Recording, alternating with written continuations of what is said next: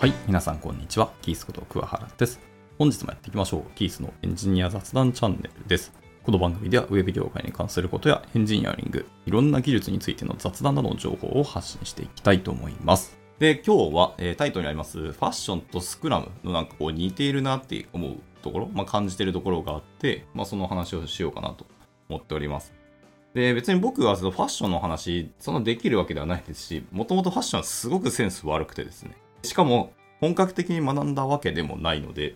専門家ではない素人がなんか聞きかじったお話で喋ってしまって大変に申し訳ないんですけど、えー、まあ詳しいところは僕の今ファッションの知識とか勉強は大体あの エムビー さんっていう方ですね、この放送でも何度もご紹介させていただいた エムビー さんという方の配信、 YouTube とかポッドキャストとかを聞いて勉強しているので、まあ、そっちの方を見ていただく方がいいと思います。かなり勉強になります。そしてファッションだけではないいろんな、えー、社会のこととか人生のこととか、本当多岐にわたって教えていただける素晴らしい配信をされてますので、配信お化けと言いますか、ここまでアウトプットの質と量をずっとキープし続けられている超人ですね。真似できない、まあ、ような方なんですけど、まあ、その中で一応本職としてはまだアパレル、ファッションを本職としているはずですので、もし興味あれば見てみてくださいと。で、まあ、その方がおっしゃっていた、その特に男性の方なんですけど、えー、ファッションを良くしたいとか、味覚をセンス良くしたいっていうお話をよく相談されるらしいんですけど、じゃあその時、まず第一歩は、全身が映る鏡、姿見を変えって言われてます。で、その男性がよく失敗する多い例の一つとして、足元らしいです。その全身っていうのはちゃんと足元、靴まで映るような姿見を買いなさいとおっしゃっていて、で、その靴がバランス悪くて、なんかダサいなとか、こう失敗した形になってしまったなと。せっかく服、パンツ、えー、装飾とか小物とかまで揃えたのに、最後靴だけバランスが悪すぎて、ダサいなみたいな感じになってしまう方って本当に多いらしく、しかも男性に多いらしいですね。なので姿見を変えると。で、全身を見てバランスを整えていくのがまず一つだっていうふうにおっしゃってました。洋服屋さんとか行くと買いますけど、絶対姿見あるじゃないですか。で、そこでまずサイズとか調整したりとか、そもそも自分の顔とかに合うのかなっていうのをこう見たりなんですけど、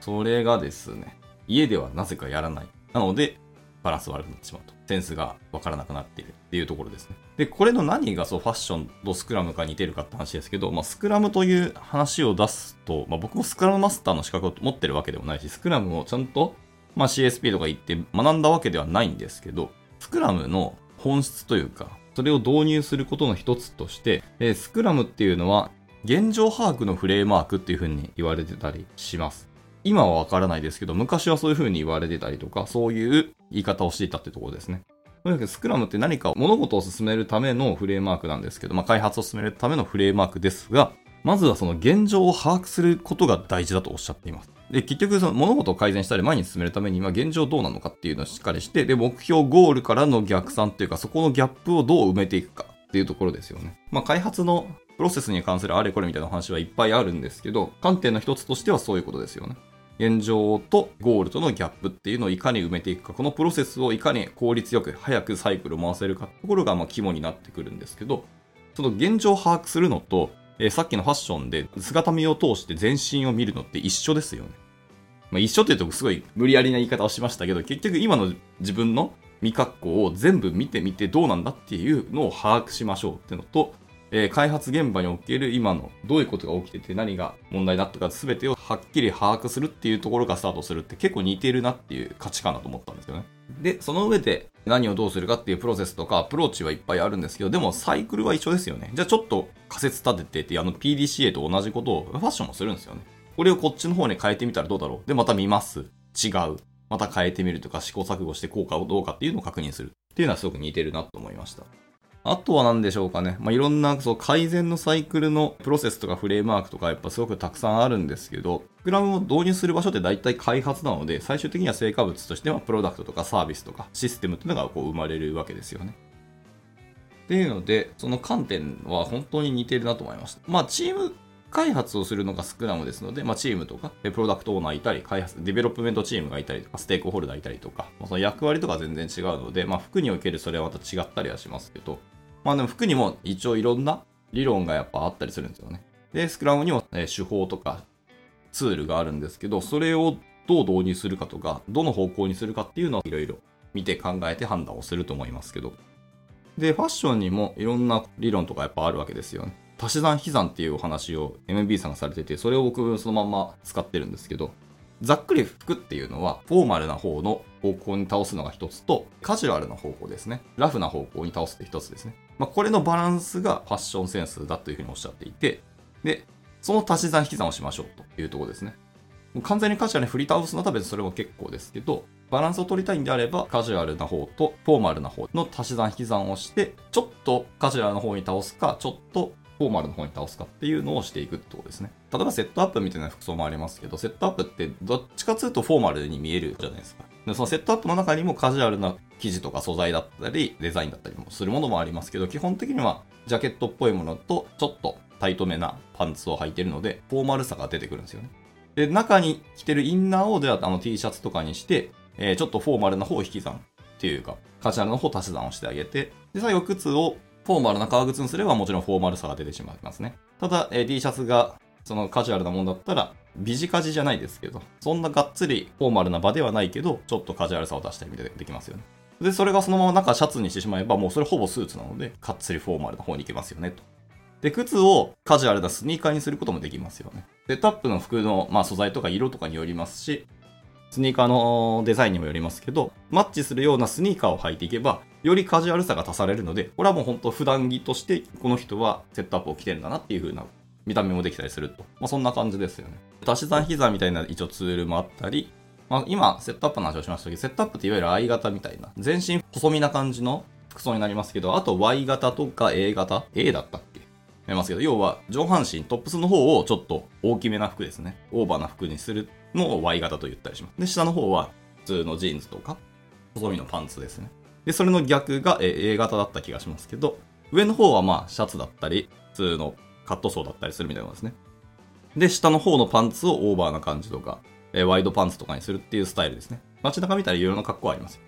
まあ、そういう手段とか方法もあるわけですね。で、それをどう使うかみたいなところ、環境ですよね。どういう場においてどういう格好をするかっていうのがこうファッションを選んだりしますけど、まあ、スクラム的にも同じですね。今回ゴールとしてこういうサービスとかアプリケーションを作りますと。ってなると逆算していくと、この方向にした方がいいとか、こういう設計にした方がいい、こういう開発の流れとか、えー、技術選定した方がいいみたいな話が出てきたりしますよね。っていうので、まあ、スクラムそのもの導入するかわからないですけど、導入するとしたら、まあ、そういう議論とか話し合いをしますよね。いうので、全然違う話なんですけど、なんか僕的には視点と観点は割と似てるなってすごく感じてるんですよね。逆に言うと、こういうスクラムをしっかりできたりとか、開発のところをガリガリやられてる方って、スクラムの観点が持たれてる方は、なんか意外とファッションの方もちゃんと考えようとしたら、全然勉強しなくてもいい感じの格好できるんじゃないかなって僕は思ったりしてます。まあ、わかんないですけど。はい。っていうのがありまして、まあ、似てるなっていうのを話を今日してましたっていう、そういうところですね。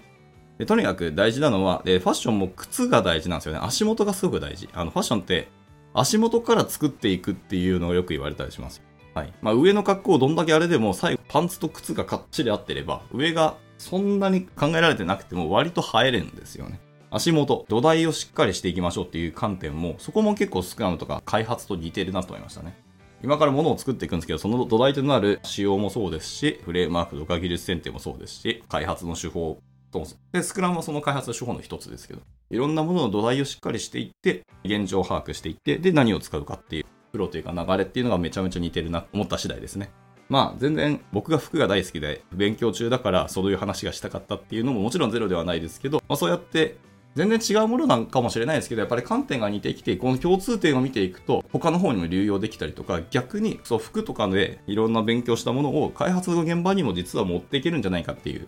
話は全然あると思うんですよね。人間っていうのは脳みそを使って思考する生き物ではあるので、流用とか応用ができるっていうのが本当に人間の多分強い特徴の一つだと思ってて、それを別に全然関係ないからといって切り離すのもいいんですけど、僕はやっぱり同じ人間の生活の中の一つとしてなんかつなげられたりとか活かせるものがあったら活かしたいなっていう思う派なんですよね。その一つとして今日はそのファッションとスクラムっていうか、まあ開発の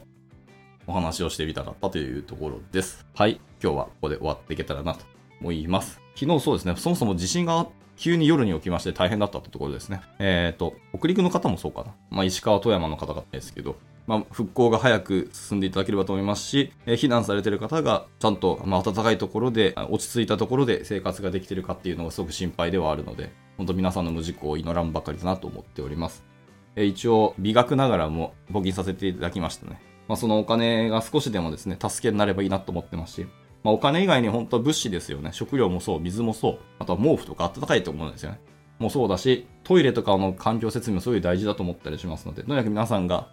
完全に落ち着くことは不可能だと思うんですけど、一旦は一息つけるような環境で今過ごせているかっていうのはすごく心配なので、そこの手はずっていうのが早く整えばなっていうのを祈らんばかりです。自衛隊の方々は本当に新年からすごく大変だと思いますし、まあ、自衛隊以外の方もそうですね。消防車、救急車の方と医療関係の方もそうですし、まあ、いろんな方々と大変だと、なんか、本当僕は何もできないですが、ただできることが本当にないので、ただただ祈らんばかりだなっていうところですね。はい。皆さんが無事故で今日も一日過ごせたなっていうところです。はい。では今回はこんなところで終わっていきたいと思います。いつも聞いてくださり本当にありがとうございます。ではまた次回の収録でお会いしましょう。バイバイ。